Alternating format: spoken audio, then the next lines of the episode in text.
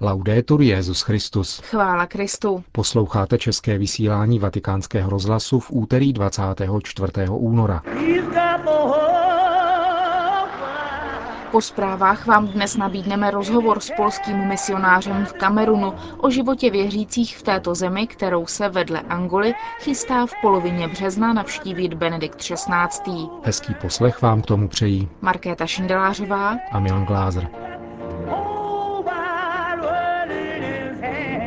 Zprávy vatikánského rozhlasu. Vatikán. Svatý otec si přeje, aby se Blízký východ stal zemí dialogu, spolupráce, vzájemné úcty a pokoje prostřednictvím přínosu všech věřících. Papežovo přání tlumočil účastníkům setkání pořádaného v Římě komunitou Sant'Egidio státní sekretář kardinál Bertone v dopise, který jim zaslal. Setkání bylo věnováno významu církví na Blízkém východě a účastnili se jej katoličtí i pravoslavní biskupové z oblasti Blízkého východu a představitelé islámu, mezi nimiž byl Ahmad al-Tajib, rektor Káhirské univerzity Al-Azhar. Vatikánský státní sekretář v poselství k účastníkům setkání poukázal na širší význam přítomnosti církví v regionech s muslimskou většinou. Představitelé islámu potvrdili, že přítomnost křesťanů na Blízkém východě je opravdovým bohatstvím pro celou společnost. Zaručuje totiž společenský, kulturní a náboženský rozvoj.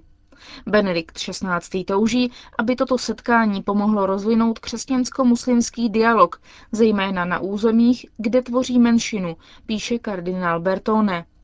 Řím. Združení Ateneum při Univerzitě La Sapienza pořádá v těchto dnech setkání na téma schopnost chápání a chtění o vlivu médií na úsudek a rozhodnutí člověka. Agresivita mediálních sdělení přijímaných bez odpovídajícího kritického postoje může vést k jakési duševní lobotomii, říká o rizicích mediálního působení arcibiskup Gianfranco Ravázi, předseda Papežské rady pro kulturu.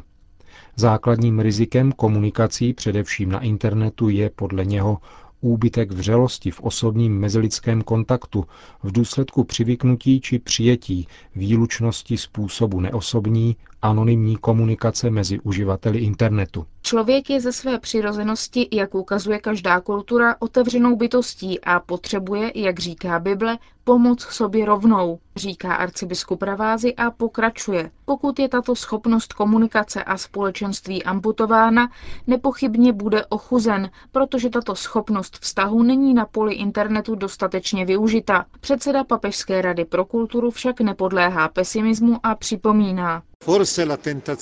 Pokušení sdělovacích prostředků redukovat člověka na bytost zbavenou konkrétních vztahů a zahlcenou jenom povrchními zkušenostmi sice existuje, ale naštěstí stále platí Pascalův postřeh, že člověk nekonečně přesahuje sám sebe.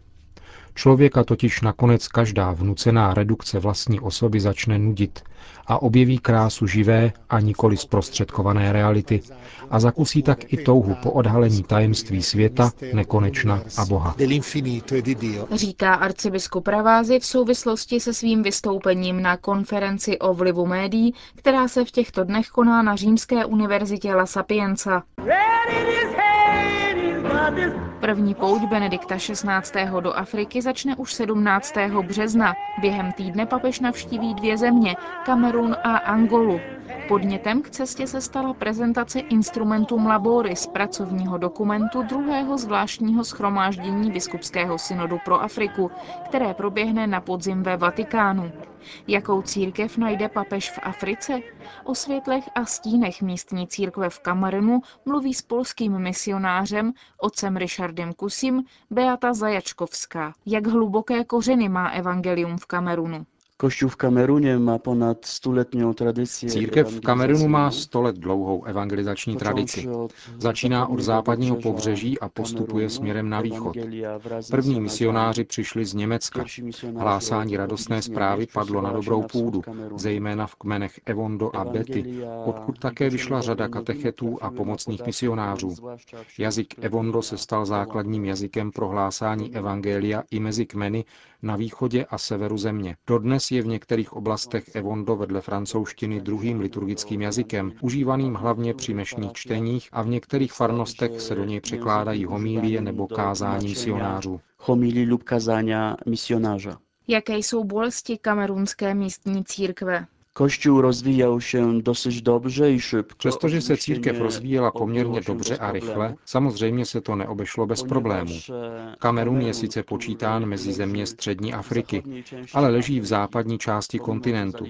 Dodnes pociťujeme vliv magie na život obyvatel. Kněz nebo řeholnice pocházející z místních jsou sami która vírou v kouzla a pověry. Ne vždycky vkládání biskupových rukou nebo řeholní sliby ovlivní zánik pověr nebo strachu před vlivem kouzel. Nejen křesťané jsou plní nejrůznějších strachů, a to má vliv i na místní kněze. Stává se tedy, že za knězem přijde křesťan a prosí o pomoc s tím, že jeho syn byl očarován. Očarován proč a jak? Protože trpí tou či onou nemocí. A jak víte, že byl očarován? Protože ta nemoc, jak všichni vědí, je důsledkem čar. A může to být křesťan z první kostelní lavice, který naprosto pevně věří v Pána Boha, Ježíše Krista a Ducha Svatého, modlí se k Matce Boží a zároveň je přesvědčen, že nemoci jsou způsobeny pouze kouzly a nemocné léky bílých lékařů nevyléčí. Tak přicházejí za knězem, z pravidla misionářem, a to je ještě dobrý výběr, protože většina lidí jde v takové situaci k dobrému čarodějovi, který dokáže léčit a odvrátit nemoc se slanou zlým čarodějem.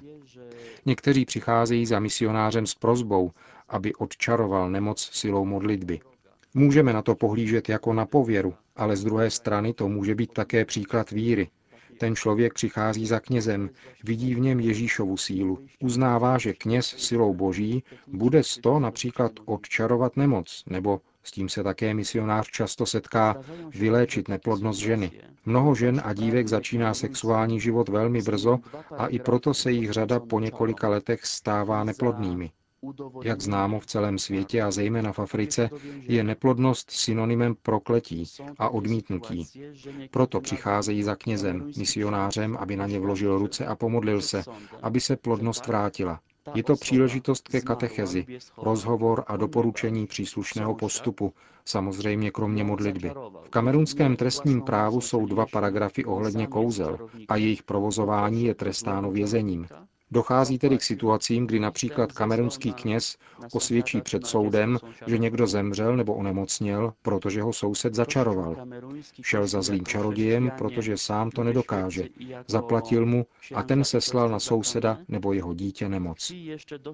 Kamerunská církev, lajci, kněží a řeholní sestry vězí ještě dosti hluboce ve světě magie a čar, Myslím, že je to závažný problém, ze kterého může Kamerun výjít, jak to ukazuje příklad evropských církví, které byly kdysi v podobné situaci. Například církev v Polsku nějakých sto let po Měškově křtu na tom vůbec nebyla lépe. Po wcale nie miał się lepiej. Říká se, že ďábel má v Kamerunu jméno nečistota. Je to problém, kterému musí čelit místní církev? Dost velkou potíží pro kamerunskou církev je celibát. Zdá se, že domorodí kněží mají s jeho prožíváním velké obtíže. Je to spojené nejen s tím, že, jak se žertem říká v Africe, zvláště v této oblasti, je horko a horká je i krev. Myslím, že to souvisí s kulturou Kamerunců, s jejich přesvědčením a vírou v posmrtný život. V některých oblastech Kamerunu žije představa, že muž, který zemře bez potomků, nedojde věčného štěstí a nedostane se mu na druhé straně štěstí a pokoje. Bude bloudit v podsvětí. Jeho duch nespočine na zemi, protože to je místo pro živé, ale nepřijme ho ani krajina zemřelých, protože v krajině živých nezanechal potomka. Jak už jsem řekl, vkládání biskupových rukou často toto přesvědčení nevymaže. Je to závažný problém, protože takový kněz, řeholnice nebo řeholník v hloubi srdce i nadále takto uvažují. Možná si to sami nepřiznávají. Věří v Boha, hlásají Kristovou radostnou zprávu a zároveň, vědomky či nevědomky, se chtějí zabezpečit, aby po smrti nebloudili a měli volný přístup do krajiny štěstí. Hodnocení z evropského hlediska je snadné, ale ne vždy spravedlivé a úplné. Neznamená to, že bychom měli přivírat oči a schvalovat takový přístup, ale měli bychom mít před sebou jeho motivace. K tomu přistupuje problém povolání. Stává se, že mladý muž při vstupu do semináře nebo řádu už dítě má, někdy dokonce dvě, což se před biskupem, představením semináře či řádu úzkostlivě tají. A později vyjde najevo, že kněz má dítě. Někdo se nad tím začne pobuřovat. A pravda je taková, že kněz měl dítě, když mu bylo 17 a představení nebo místní biskup o tom vůbec nevěděl. Sám jsem se setkal se situací, kdy mi katecheta říkal, Otče, vezmi mou dcerku k bílým sestrám, misionářkám Afriky. Chce se stát řeholnicí. Já na to, tak k těm sestrám pošli. A on, prosím, vezmi ji tam ty. Ptám se tedy, jestli skončila střední školu. Ne, je jí teprve devět let. Jak tedy víš, ptal jsem se dál, že má povolání k řeholnímu životu. Otče, když ji nechám doma, přijde za dva roky do jiného stavu. U sester bude chráněna. Ten příklad ukazuje nejen rysy místní mentality, ale také každodenní život. Mnoho děvčat začíná velmi brzo, ve 14-15 letech sexuální život. Někdy je k tomu dokonce pobízejí rodiče nebo prarodiče. Stává se, že babička řekne své 13-leté vnučce, před smrtí bych chtěla vidět tvoje dítě. A protože plodnost je nejdůležitější a pro ženu nejcennější věcí, rodiče někdy dokonce mladé dívce přikáží, aby měla dítě, protože tak se jí lépe podaří vdát. Muž si nevezme dívku, o které neví, zda je plodná nebo ne. Dívka, proto aby ukázala budoucímu manželovi, že mu dá děti, otěhotní v posledních letech základní školy nebo na střední škole, a je to považováno za normální věc. Pokračuje ve studiu a dítě vychovává babička. S takovou mentalitou se tedy potýká církev v Kamerunu. Stane se také, že řeholnice přijde s tím, že chce ukázat své rodině, že nejde do řádu proto, že je neplodná. Je to velký problém a myslím, že teprve časem s hlubším zakořeněním Evangelia může být překonán. Nemyslím si ale, že je to věc, která se změní z roku na rok. Potřebuje čas, modlitbu, příklad života misionářů a kněží hlásajících radostnou zvěst. Pastorów, księży, którzy głoszą nowinę. Církev na černém kontinentu se také aktivně zapojuje do boje s AIDS. Inną przeszkodą, z którym zmaga się AIDS je dalším vážným problémem, se kterým se v Kamerunu potýká nejen církev, ale celá společnost. Ve východní části země v jednom malém městečku průzkum ukázal, že na středních školách je 40 děvčat nakažených virem HIV. Několik z těchto škol vedla katolická církev. Stává se, že rodiče pošlou děvče do města na střední školu, ale nedají mu žádné prostředky. Všechny státní i soukromé střední školy jsou placené. Rodiče vědí, že se děvče uživí. Najde si takzvaně sponzora. 15-letá dívka má v městečku pokojík a vydržuje si ji ženatý muž za to, že s ním spí, když má právě chuť. Děvče pak zpravidla brzy otěhotní nebo se nakazí virem HIV. Je to problém celé společnosti. Církev se snaží něco v tom podnikat. Velmi dobrou práci odvádějí řeholní sestry, které jsou na blízku těmto děvčatům. Pomáhají jim materiálně, ale také radou, rozhovorem a modlitbou. Poprzez modlitwę także. Kamerun je ohromná země i po geografické stránce velmi různorodá. Projevuje se to v každodenním životě? Kamerun zachodni jest anglojęzyczny. Západní Kamerun je anglofonní, po ekonomické a civilizační stránce rozvinutější. Kmeny středního a západního Kamerunu spolu s již připomenutými Evondo jsou otevřenější evangeliu.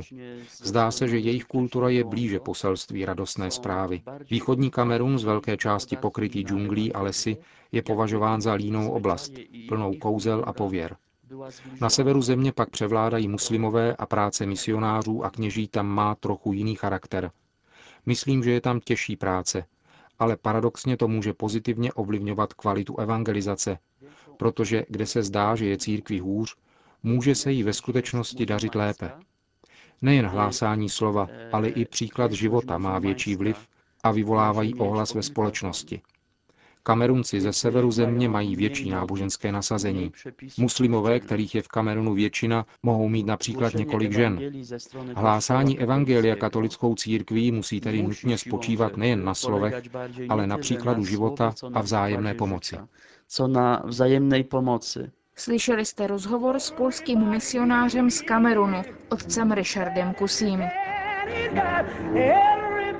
Končíme české vysílání vatikánského rozhlasu. Chvála Kristu. Laudetur Jezus Christus.